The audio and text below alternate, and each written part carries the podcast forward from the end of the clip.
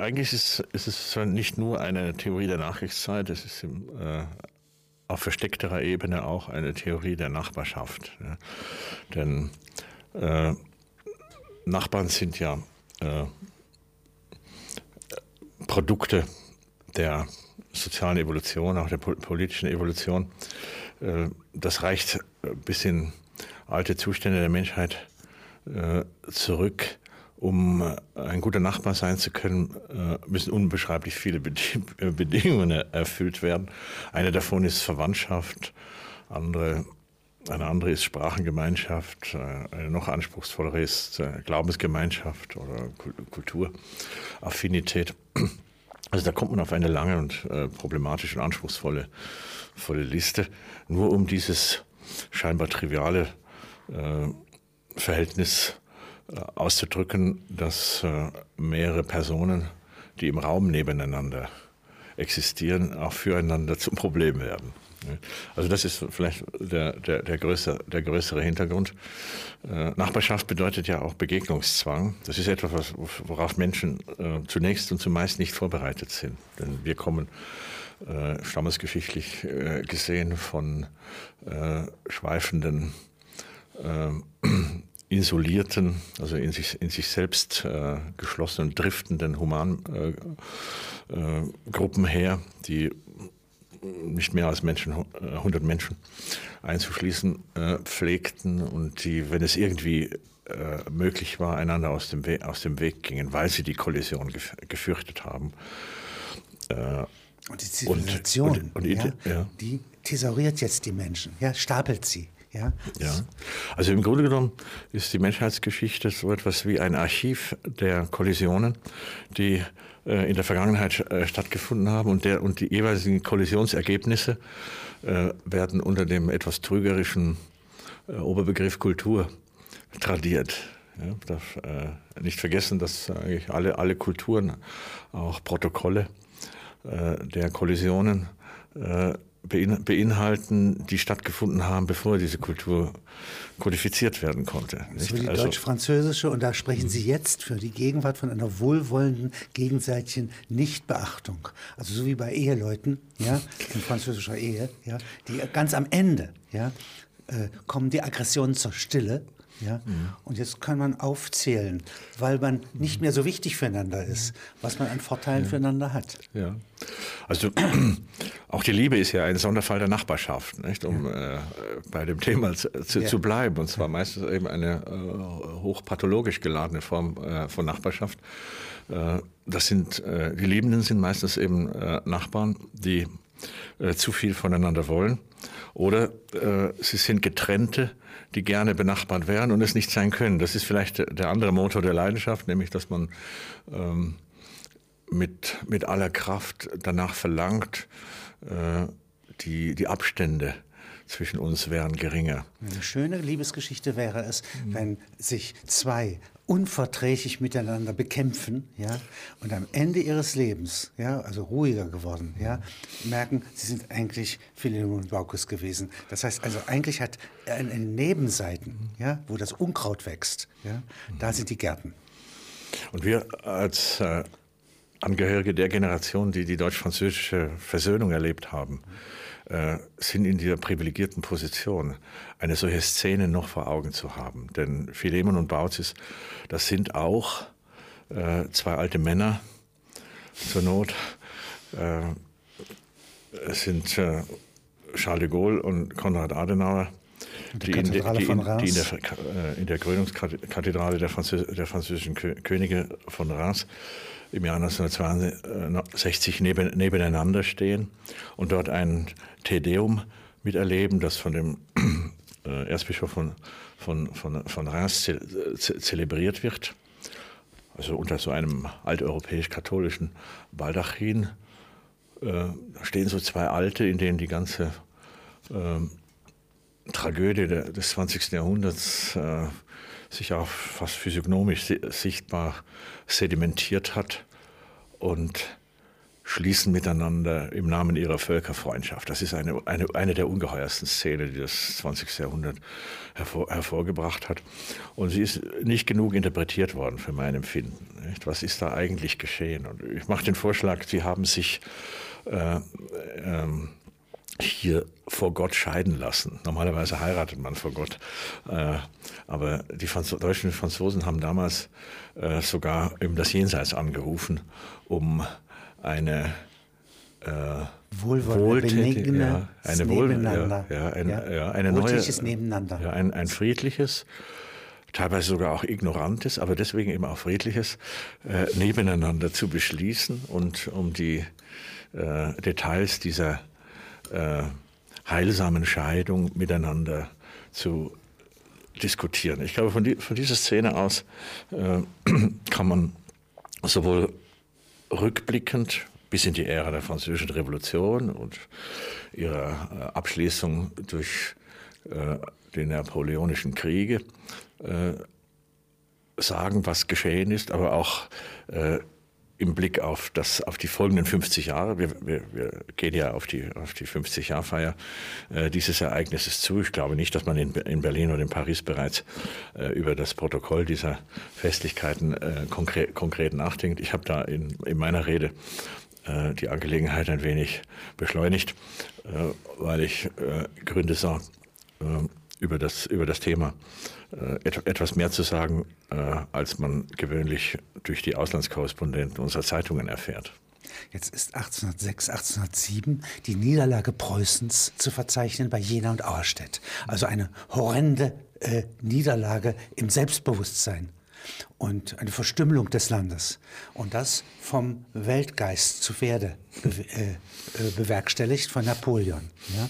Und jetzt lernen die Verlierer. Das ist, glaube ich, eine Kernthese bei Ihnen. Ja? Auf der preußischen Seite entsteht jetzt die große Bildungsreform, die Gemeindereform. Es entsteht ein Patriotismus, den es vorher so nicht gab. Ja? Ein Bürgerpatriotismus. Das heißt, die reformieren. Ja? Sie antworten.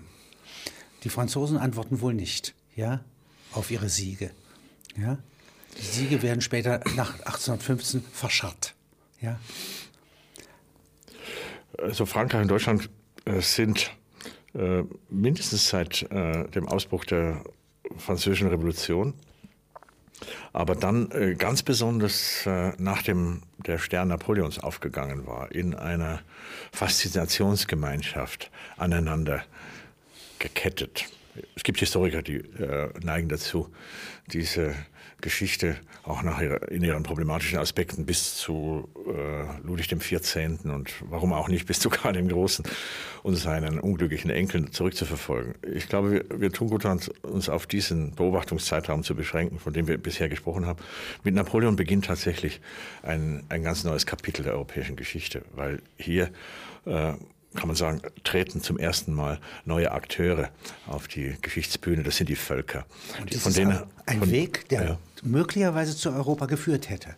Ja, ja äh, Napoleon wurde von den äh, äh Europabefürwortern der 20er, 30er Jahre äh, des 20. Jahrhunderts, die gab es ja auch damals, damals schon, als den eigentlichen äh, Visionär der Vereinigten Staaten von Europa gefeiert. Heinrich Mann zum Beispiel äh, hat Napoleon als einen eben der ganz Großen äh, zu, besch zu, beschreiben versucht, der, wenn auch mit unf unfriedlichen Mitteln das Beste aller möglichen Ziele verfolgt hat, nämlich zu zeigen, dass äh, auch diesseits des Atlantiks etwas möglich ist, was sich da drüben abzuzeichnen begann.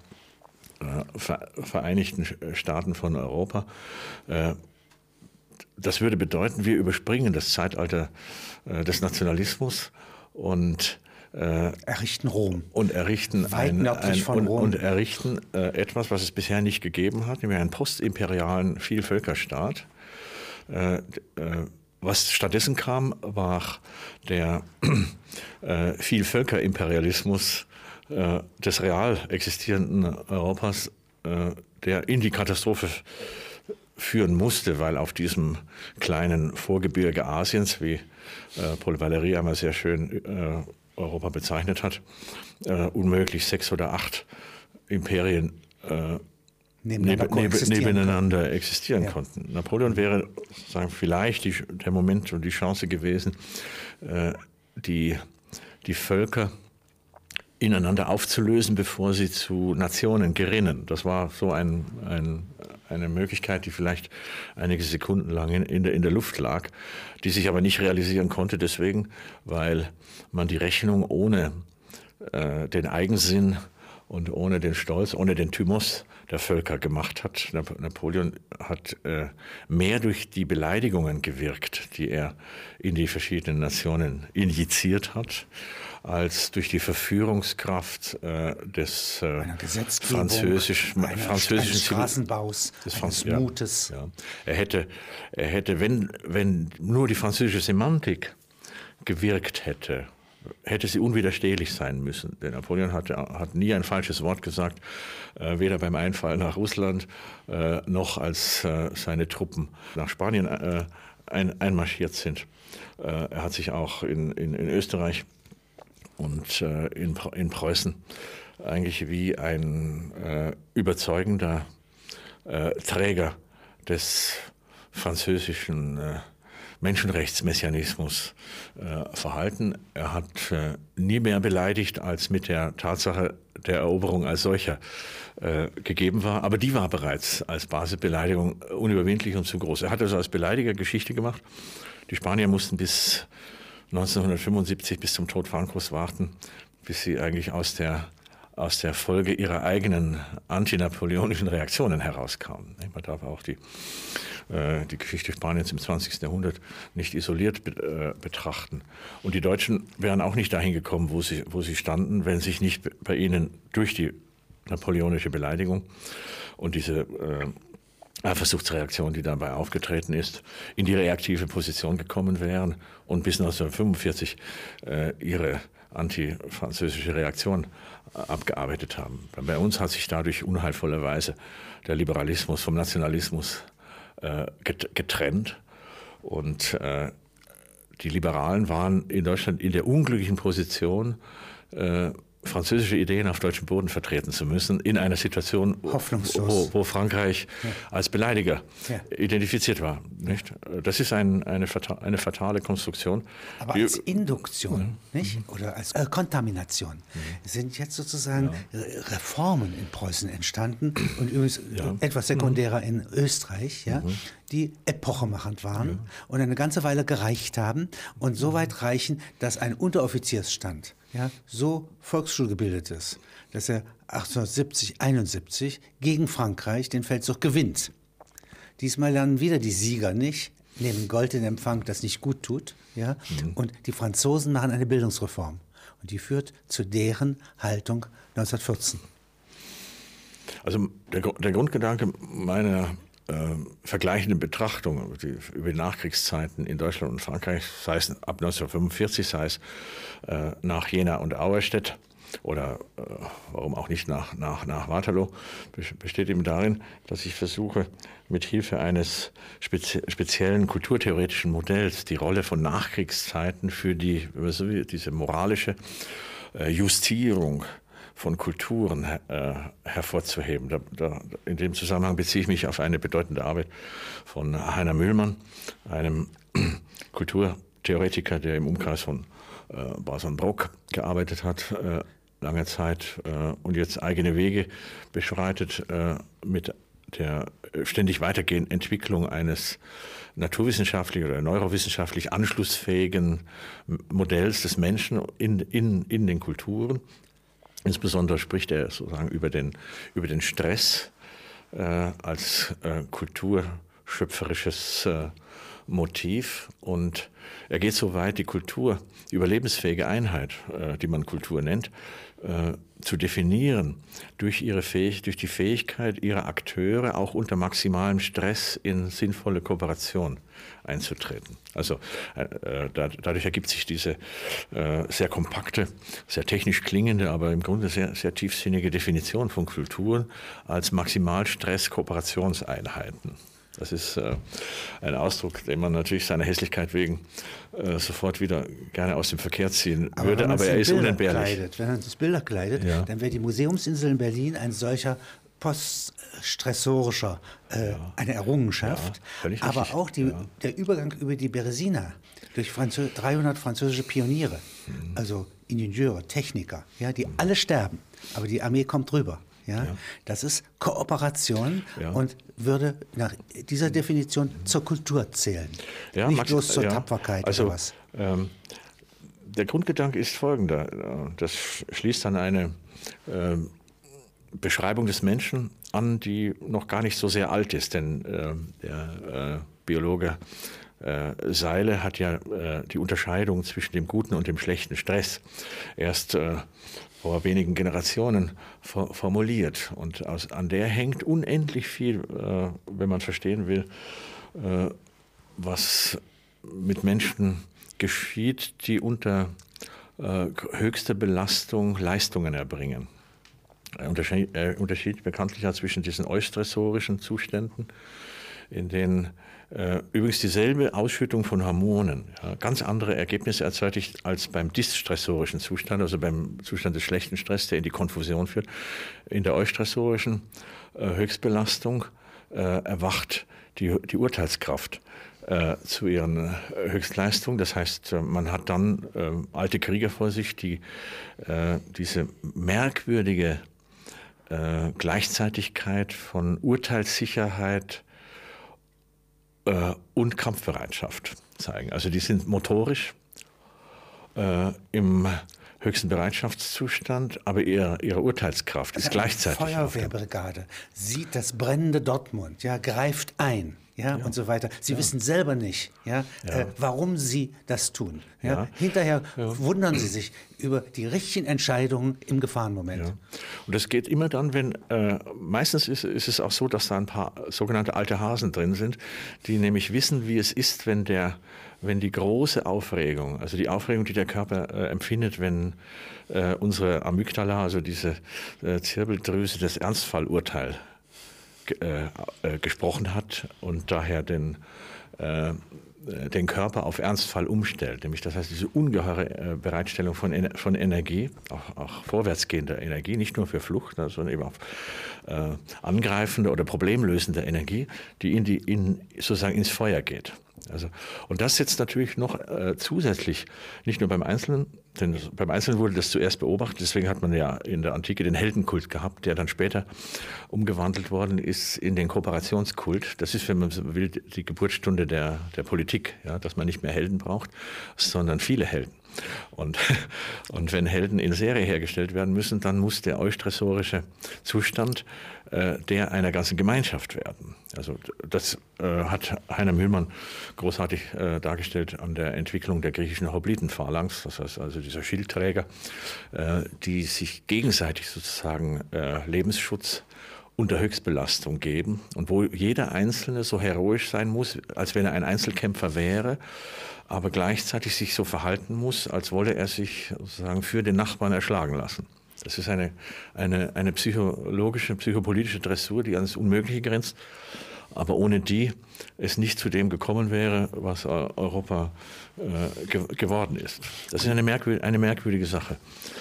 Und äh, kurzum, also Heiner Mühlmann sagt, äh, die, nach, nach solchen Augenblicken des, des, des, äh, des äh, Zusammenarbeitens in der Höchstbelastung. Das bedeutet äh, in der Regel äh, kriegerische Kooperation oder Zusamm Zusammenspiel unter kriegerischer Belastung. Äh, dann tritt ein Moment ein, das ist dieser ganz eigenartige Moment, äh, der kulturgeschichtlich gar nicht genug ausgeschöpft ist, sozusagen dieser äh, dieser ersten Tage oder dieser ersten Wochen und Monate nach dem wiedergefundenen Frieden. Ja. Da, da erleben ganz, die Kollektive einen, einen ganz eigenartigen Zustand. Ja. Da, gehen, da äh, sind sie nämlich plötzlich bereit, was, was sie sonst äh, freiwillig meistens nicht sind, in den Spiegel zu schauen.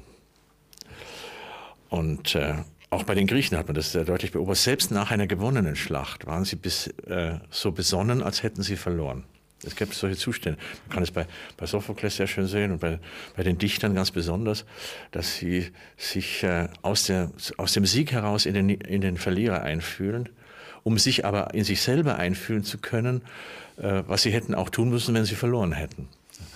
Deswegen gibt es bei den Griechen diese Reaktion nicht, die bei den Römern auftrat, nämlich diesen bloßen Triumphalismus. Ja. Die Römer haben ja dann äh, versucht, äh, äh im Augenblick des Sieges die, das Regelwerk, das ihnen zum Sieg geholfen hat, affirmativ zu verstärken, indem sie sagen, das, was wir bisher gemacht haben, war gut, weil es erfolgreich war und weil es erfolgreich war, äh, schreiben wir damit auch das nächste Kapitel. Der Verlierer ist in der Regel in der Situation, oder derjenige, der eine, eine unentschiedene Schlacht geliefert hat, äh, ist in der Situation, äh, dass er in, diesem, in dieser Stressschattenposition, das ist ein schöner Ausdruck, den Heiner Mühlmann einführt, äh, sich selber prüft. Und äh, die eigene Kultur, das Dekorum der eigenen Kultur, das Regelwerk, auf dem das eigene Leben beruht, im Licht des, im Licht des Kampfergebnisses noch einmal anschaut und, und sich fragt, ob das so weitergehen kann. Also äh, eigentlich sind Völker nie so reformbereit, wenn man so will, und zwar fast physio ja, physiologisch äh, reformbereit wie nach einer Niederlage. Das sind, das sind, wenn man so über die großen äh, Momente, auf die der Weltgeist zu warten scheint, um mit einem Volk irgendwas Neues zu machen. Ja, meine These ist ja eigentlich, dass äh, wenn wir für diese Überlegungen eine Illustration suchen, dann müssen wir äh, uns die Deutschen anschauen in ihrer psychopolitischen Entwicklungskurve von 1945 äh, bis, auf, bis, zum, bis zum heutigen Tag. Da stellt sich diese von äh, Heiner Mühlmann im Abstrakten äh, entworfene äh, Be Betrachtung in aller Konkretheit dar. Die Deutschen haben nach 1945 äh, begriffen, dass sie mit dem alten äh, basalen Regelwerk, dem, dem heroistischen, äh, ähm, ähm imper, im, im, imperialen, mask maskulinistischen, äh, pseudo-aristokratischen äh, Dekorum in die Selbstzerstörung und nicht ins Überleben. Sie haben eigentlich 1945 eigentlich erst ratifiziert, was 1918 geschehen war. Kann man das so sagen? Das äh, führt jetzt in den komplizierteren oder äh, mal, äh, problematischen Teil meiner Überlegung. Ich versuche nämlich zu zeigen, dass es äh, in der europäischen Geschichte des 20. Jahrhunderts ein Phänomen gibt, das von den Kulturhistorikern zwar in seinen Komple Konsequenzen häufig beschrieben worden ist, aber in, seiner, in seinen Grundlagen nicht, nicht diagnostiziert worden ist, nämlich ein Phänomen, für das ich den Ausdruck Kriegsergebnisfälschung verwende. Ein Mann will zu Fuß nach Deutschland. Wo wollen Sie hin? Ich will nach Deutschland. Aber das gibt es doch gar nicht mehr. Das ist 1945. Aber alles in allem haben die Deutschen äh, mit dieser neuen äh, psychopolitischen Konfiguration, nicht? Äh, Reue, und, Reue und Fleiß, ein, ein totales Gewinnspiel äh, vollzogen. Das dann mhm. auch äh, den Weg zu, nach Europa eigentlich sehr klar vorgibt. Also das heißt, von der äh, Beziehung her ja, geht eigentlich ein direkter Weg, ja, nur gestört durch die Wiedervereinigung, ja, nicht, zu einem versöhnlichen Europa. Ja, nicht, das sich aushält, weil auch die meisten historischen äh, mhm. Nachbarschaftszwänge ja, relativiert sind. Das kann man doch so sagen. Also, ja, ich würde sogar so weit gehen zu sagen, dass die Europäer äh, äh, allesamt ja. Äh, ohne die Deutschen ähm, gar kein Beispiel dafür hätten, wie es ist, sich als Europäer zu verhalten. Denn wenn sie nur auf sich selber schauen, äh, so sind sie ja doch äh, Franzosen, Briten und was auch immer geblieben. Mit Ausnahme der Spanier, die wirklich äh, ähnlich wie die Deutschen in einer solchen metanoetischen. Aus der Not der Bürgerkriege, nicht ja. des nachwirkenden ja. Bürgerkriegs. Ja. ja. Sehr europäisch. Die haben, die haben auch vielleicht diese, dieses Lernen aus den eigenen, eigenen Lektionen auf einer ungewöhnlich tiefen Ebene äh, vollzogen. Deswegen sind sie äh, vielleicht in psychopolitischer Sicht äh, im Moment in Deutschland am nächsten. Auch, auch, auch, sind sie die, die Nation, die eigentlich mit der größten politischen Reife äh, den Weg in die Demokratie gegangen sind, und zwar bei permanentem Terror. Ja, sind sie trotzdem ruhig den Weg weitergegangen. Nicht? Muss ich mal vorstellen, äh, wie es uns ginge, äh, wenn wir auch nur ein Zehntel des Terrordrucks in unserem Land hätten, den die, den den die Spanier in, in, den letzten 30 Jahren chronisch erlebt hätten. Wir hätten durch, äh, durch Hysterisierung na, äh, ähm, durch, durchgedreht und äh, die politische Kultur des Landes in die Luft gesprengt. Was ich sehr hellsichtig und verblüffend finde an Ihrer Analyse ist, wenn ich zum Beispiel, äh, wie verschiedenartig ja, Lern- und Fälschungsprozesse nach einer Niederlage ja, sich auswirken können. Sie haben nach 1918 das, äh, den Tatbestand, dass ein charismatischer Zwischenherrscher, Hindenburg, ja, viele Energien auf sich zieht, die er dann an Hitler übergibt. Mhm. Ähm, ein alter Mann. Wenn Sie jetzt nach Russland gehen und sehen die Niederlage von äh, 1991, das mhm. Imperium zerfällt, ja, und verliert eigentlich alles, was es 45 gewonnen hatte. Und jetzt wird das auf einen jungen Mann als Charisma übertragen. Ja? Mhm. Ganz andere Auswirkung, aber ähnlicher Prozess. Der dritte mhm. Punkt, ja, äh, Frankreich, den beschreiben Sie ja jetzt auch. Äh, und da ist nach 45 zwar wiederholt sich der Fälschungsprozess in Italien nach 1918, ja, mhm. es wird ein eine Niederlage umgefälscht in einen Sieg, ja, aber von links diesmal, ja, ohne Faschismus. Ja, ja, ja. Äh, übrigens aufgefangen durch de Gaulle später, ja, ja. der das nicht braucht. Das heißt also, Sie haben eigentlich alle Konstellationen, also was Marx sagt, ja, mhm. dass sich alles einmal wiederholt, ja, nicht? Einmal als bittere Tragödie und dann als Farce. Das ist dann außerdem noch ohne dass es Farce und Tragödie ist, als verschiedene Dramen. Ja? Nichts wiederholt sich und wiederholt sich doch. Das hat einfach damit zu tun, dass die äh, dramaturgischen äh, Grundmodule mhm. äh, eine relative äh, Zähigkeit aufweisen, die in erkennbaren Formen in den allerverschiedensten historischen Situationen durchschlagen. Also mhm. Äh, nach, nach einer Niederlage haben die Akteure auf der weltgeschichtlichen äh, Bühne nicht allzu viele Möglichkeiten in der Hand. Das sind im Wesentlichen halt nur diese drei, die ich. Sie können äh, leugnen oder Sie können erkennen. Sie können erkennen, also Sie können die metanoetische Arbeit beginnen. Sie können in den, in die, in den äh, klassischen Revanchismus äh, eintreten oder Sie können äh, wie es in den heroischen Traditionen ja äh, üblich war, oder sie können die, in die Kriegsergebnisfälschung äh, betreiben, indem sie den, den Sinn von Sieg und Niederlage äh, gegeneinander verkehren. Das kann man 1918 an Italienern mustergültig zeigen. Und was für, für das Verständnis der deutsch-französischen Beziehungen bis auf den heutigen Tag äh, so bedeutsam ist, man kann es auch an dem Verhalten der Franzosen nach 1945 zeigen. Drohe de Libération nennen Sie das. Es, ja? ist eine, es ist da etwas ganz Eigenartiges geschehen. Nicht? Die äh, Franzosen haben 1944 nach einer äh, nur sehr kurzen äh, Proforma-Gegenwehr äh, gegen die deutsche äh, Reichswehr den, den, Krieg verloren, sind äh, in das Stadium ihrer, ihres Besatzungsregimes. Mehrheitlich haben sie sich arrangiert? Äh, haben, haben sich mit den Verhältnissen weitgehend arrangiert. Es gab auch eine, einen Widerstand, der später dann äh, mythisch überhöht, überhöht wurde.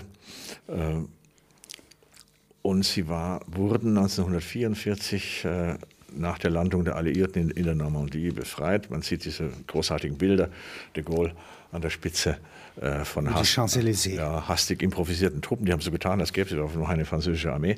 Äh, hat man ihnen so äh, ein paar alte Fahrzeuge äh, zusammengestellt und ein paar amerikanische Panzer geliehen. Und es, es war wirklich eine, eine ganz eigenartige Improvisation.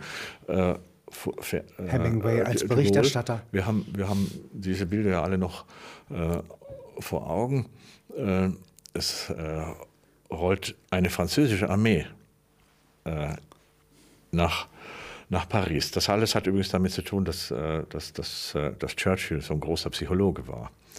Der wusste, dass man die Franzosen nach dem Krieg äh, wieder braucht und dass man äh, ihr, ihre, ihre Empfindlichkeiten von dem Tage X an systematisch schonen muss. Nicht? daher ja auch seine sehr besondere Beziehung äh, zu de Gaulle, von dem er wusste, dass er diese äh, Effekte würde hervorrufen können. Also kurzum, äh, die Franzosen Das heißt, er hat auf Seelengebiet, der Churchill, ja, mhm. eigentlich Wiener Kongress gemacht, ja, in Bezug auf mhm. Frankreich. Das finde ich interessant, ja, ja also ja. nicht politisch, ja, ja nicht. Die Kolonien gingen da teilweise verloren oder mhm. so etwas. Aber äh, seelisch hat er hier einen Frieden vermittelt. Ja? ja, ja. Also ich würde es auch so sehen. Er, er war eigentlich so, so fast so etwas wie ein wie ein äh, wiedergekehrter Metternich, der äh, ein, zwei Generationen tief äh, voraussieht, was äh, die kleinste der kleinste symbolische Fehler in einer solchen Situation bewirken, bewirken kann. Ja? Hätte er damals äh, de Gaulle so behandelt, wie er ihn nach seiner realen Bedeutung hätte behandeln können, ja, wäre die ganze europäische Geschichte völlig anders äh, verlaufen, weil, diese, weil dieser Liberation-Effekt nicht in der äh, Weise eingetreten wäre, wie man ihn dann beobachtet hat. Jetzt gibt es eine französische Besatzungszone. Es gibt bald die Wiedereinnahme von Vietnam. Es gibt später zunächst einmal in Algerien Fortschritte. Ja? Es gibt mhm. dann ein Verhältnis zu Marokko und Tunis. Das heißt also, diese ganze äh, mit einem äh, geschichtlichen Fälschungsprozess, wir sind autonome Sieger, ja? Mhm. verbundene äh, Bewegung, die hat auch tatsächlich gewisse Erfolge, da sie aber porös ist ja? Mhm. und irgendwie weiß, unbewusst, dass hier auch eine leichte Fälschung bei ist. Ja?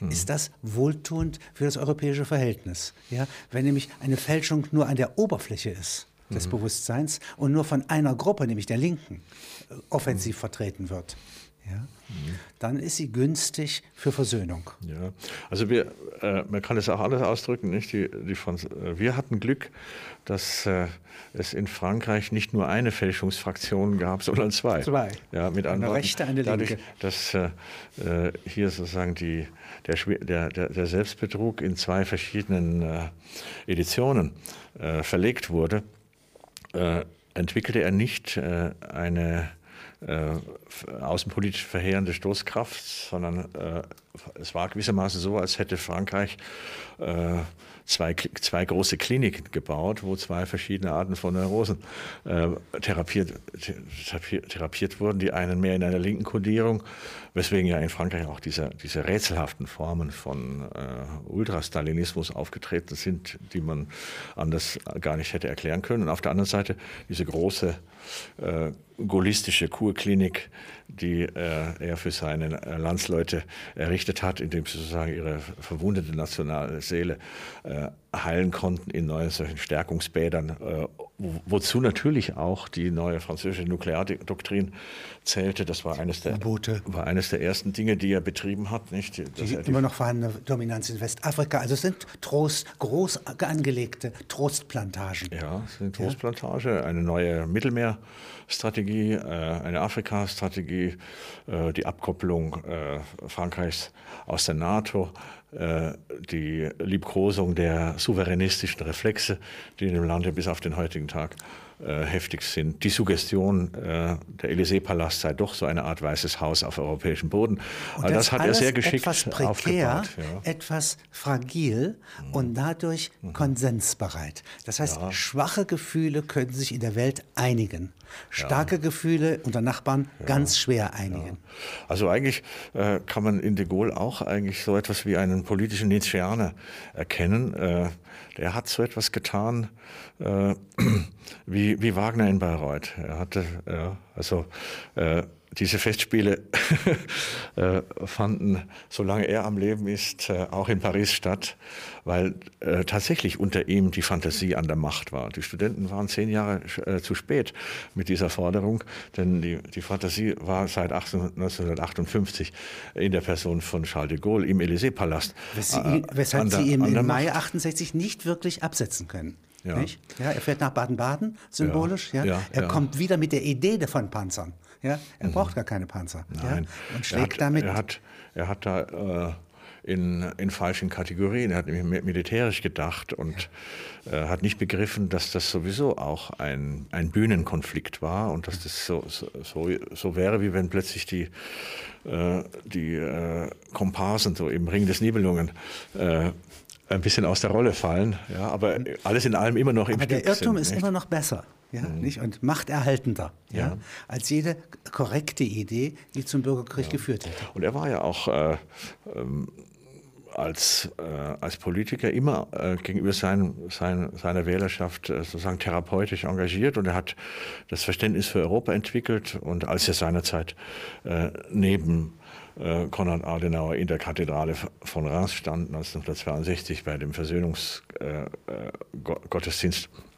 war ja, war ja klar, dass er äh, seine Mission weitgehend erfüllt hatte. Und dann tauchte in seinen Reden ein ganz neues Vokabular auf. Er sprach nämlich von Entente und von Union und äh, von dem Ko starken und Nationalisten Ko konnte man ja, das abnehmen. Kooperation, nicht? Das war, und das war äh, eine Situation, die für die Franzosen selber außerordentlich heilsam äh, gewesen ist, indem sie sich dann hin, hin, hinter ihm gesammelt haben, äh, konnte sich diese Wunde von 1914 allmählich schließen. Aber nicht so auf der linken, äh, nicht so im, im linken Feld, weil die sich auf ein viel äh, gefährlicheres Therapiemanöver ein, eingelassen hatten. Die haben nämlich äh, geglaubt, äh, sie können die, die französische Seele noch besser retten, indem sie also nicht mit de Gaulle äh, sie therapieren, sondern indem er die Wunde noch weiter aufreißt und um sozusagen den, den Geist der französischen Revolution ein zweites Mal zu entfesseln, mit Antworten, indem man äh, sozusagen jetzt äh, eine äh, Verknüpfung zwischen äh, dem französischen Messianismus und dem Stalinismus herbeizuführen versucht hat. Also ich glaube, dass die beiden Völker in, in gewisser Weise, äh, solange sie sich nicht wieder zu nahe kommen, ideal kooperieren können, ja, weil sie beide so äh, diese äh, Schule der Schwäche durchlaufen haben. Dann auch zwei Liebende, ja, ja. die nicht zu stark begehren, ja, mhm. nicht, können sich auf schöne Zärtlichkeiten einigen. Mhm. Und sie, also wir brauchen nicht einmal Zärtlichkeiten im deutsch-französischen Verhältnis. Äh, ich glaube, die Deutschen äh, äh, kommen mit den Franzosen dann, dann am besten aus, wenn sie sich an deren sozusagen Savoir-vivre-Fassade orientieren. Ich glaube, das ist das, was für was viel ex exportfähiger ist nicht? und ähm, als, als, alles, als alles Übrige. Nicht? Das wäre ein starkes Kerneuropa, ja, ein verträgliches Frankreich-Deutschland, ja. Wenn jetzt noch, was käme noch hinzu? Also ich glaube, wir müssen all die äh, versuchen, in die, in die Achse äh, einzubinden, äh, die ein äh, Interesse daran haben und die aber auch ernsthaft daran glauben können, dass es so etwas wie äh, nicht überhebliche Stärke gibt. Das ist, glaube ich, die, jetzt das, äh, das psychopolitische Problem, vor dem die Europa, Europäer stehen. Äh, die, die eine Fraktion würde sagen, Europa muss wieder Imperium werden. Das ist semantisch wahrscheinlich der falsche Weg, obwohl der Impuls, der da drin steckt, äh, auch etwas Richtiges ausdrückt. Denn ein Gebilde von dieser Größenordnung muss sich politisch neu definieren.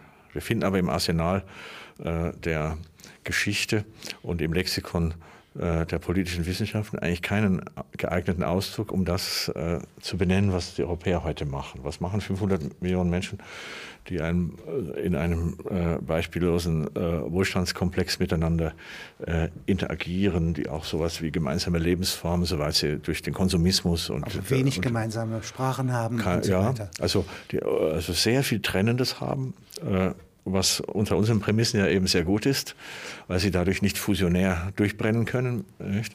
Aber auf der anderen Seite äh, noch nicht äh, genug Gemeinsames, um eine Idee zu entwickeln, die ausreicht, äh, eine sozusagen äh, eine, eine kraftvolle Definition des neuen Status quo zu formulieren. Das, da da äh, fehlt es im Augenblick an einem äh, überzeugenden Bild. Ich glaube, dass ein einziges Wort, wenn es gefunden wird, oder ein einziges Bild Europa äh, neu hervorrufen kann. Im Moment ist es so ein, äh, äh eine, eine Schulklasse auf einem äh, ähm, also auf, einem, äh, auf einem Klassenausflug, äh, bei dem niemand genau sagen kann, wo es hingeht und wo die Deutschen und die Franzosen zwar immer, immer vorweglaufen, aber die anderen laufen ein bisschen unwillig äh, Im, Gelände. Äh, im, Gelände. herum und äh, wollen nur, dass sie nicht zu weit wegkommen. Wir brauchen jetzt sozusagen äh, in, dieser, in, dieser, in dieser Achse eine, eine Fülle von Alliierten, die verstanden haben, dass es gut ist, wenn es in dieser Gruppe ein paar Starke gibt. Nun gibt es sozusagen Papier. Ja, das heißt, äh, dies ist eine Welt der Verordnungen, sozusagen ein mhm. inflationierter Code zivil.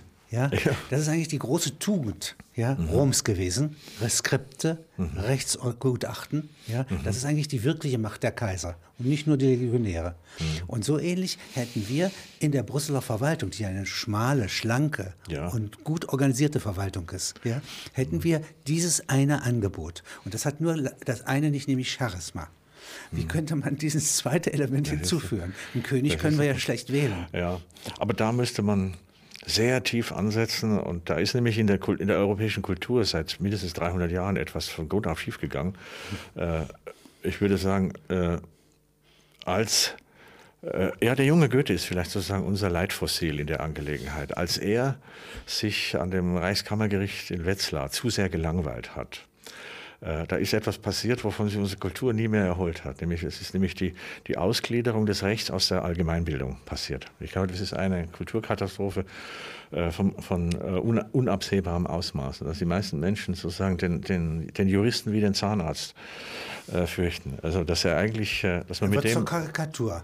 Auf Es ist- 150 Jahre wird er zur Karikatur. Ja, er wird, äh, der, der, der Jurist wird äh, aus der Gemeinbildung ausgegliedert. Das ist in, vieler Hinsicht schädlich. Erstens, weil er der, der Träger all dessen war, was an guten Resten der rhetorischen äh, Kultur aus, der- aus der Latinität aus, und aus Griechenland ins moderne Europa übersetzt ist. Es wurde alles über die Transmissionsriemen äh, Riemen der, der, der, der Juristerei Sekretärs, ja. übertragen. Ja. Also sie waren also diejenigen, die den Zusammenhalt des Gemeinwesens durch Sprachkunst im öffentlichen Raum äh, als einzige noch äh, glaubhaft verkörpern konnten. Es gab, keinen, es gab ja keinen Politiker in Europa, der reden konnte. Nur die Juristen, die konnten das noch. Und es gibt äh, bei Vergil ja, eine Erzählung, die wir in ihrem ersten Teil wunderbar gebrauchen können. Wir sagen, wer ist der erste Europäer? Äh, das ist ein Flüchtling. Der kommt äh, aus einer brennenden Stadt. Ja. Und hat, was, hat, was bringt er mit? Äh, es ist kein, äh, keine, das ist sozusagen keine unqualifizierte Einwanderung, um es mal in heutiger Terminologie zu sagen. Er, er bringt nämlich äh, Eine Truppe mit, Eine- ja, und die eine allem er- schöne Frau schützt. ja, und er bringt auch etwas mit, was ungeheuer wichtig ist, nämlich äh, er bringt sozusagen seine Penaten mit und und seinen Sohn. Nicht? Ascanius, der Sohn, an der einen Hand. Und die Götter, Und, und die geretteten und Götter. Die, die geretteten Götter. Mit anderen Worten, er kommt mit einem Glücksversprechen, das äh, äh, zwar nur bisher nur äh, für den Kreis seiner Familie und der Seinen gilt, aber das ausstrahlen kann. Mit anderen Worten, er kommt äh, als Verlierer aller Verlierer, aber gleichzeitig als jemand, der nicht so sehr begehrt wie einen zweiten Anfang. Und so sagen, das ist Europa. Ja, das, ist das, äh, das ist der Mutterboden der zweiten Chance. Und das erzählt Vergil günstig für den weiteren Fortgang. Also der Tod dieser herrlichen Dido, ja, Mhm. dieser Frau. Eigentlich ein Verrat, Liebesverrat. Ja, das äh, wird nicht näher. Diese Geschichte würde ich für Europa betont. weglassen, denn Weglassen. die brauchen wir nicht. Wir brauchen auch alles, was nach dem sechsten Buch kommt, nämlich alles, was auf die römische Herrschaft hinführt, nicht mehr. Aber die, äh, die ersten äh, vier Bücher äh, bis hin zu der Erzählung seiner eigenen Schicksale, äh, die er in Karthago äh, zu Protokoll gibt, das alles würde ich für den, für den zweiten äh, europäischen Gründungsmythos rekuperieren. Äh, das müssen wir an Bord haben, weil äh, wir äh, auch in Europa immer mehr Menschen bekommen werden, die wir neu aufnehmen. Um eine, um eine echte Gastlandkultur zu werden, was wir werden müssen, brauchen wir diese Geschichte wieder. Und äh, man kann einen Hinweis geben, der für die Identität Europas von höchster Bedeutung ist. Die Amerikaner haben ja diesen Mythos über den Atlantik mitgenommen und haben dort äh, Europa hergestellt als Mutterland der zweiten Chance. Nicht? Also Amerika ist ja Großitalien äh, geworden in diesem vergilischen Sinn als, als, als der Ort, wo Menschen auf der Suche nach ihrem Lebensrecht, nach ihrer zweiten Chance landen und weil sie nicht in der Heimat realisieren können, sondern dort. Das ist Europa in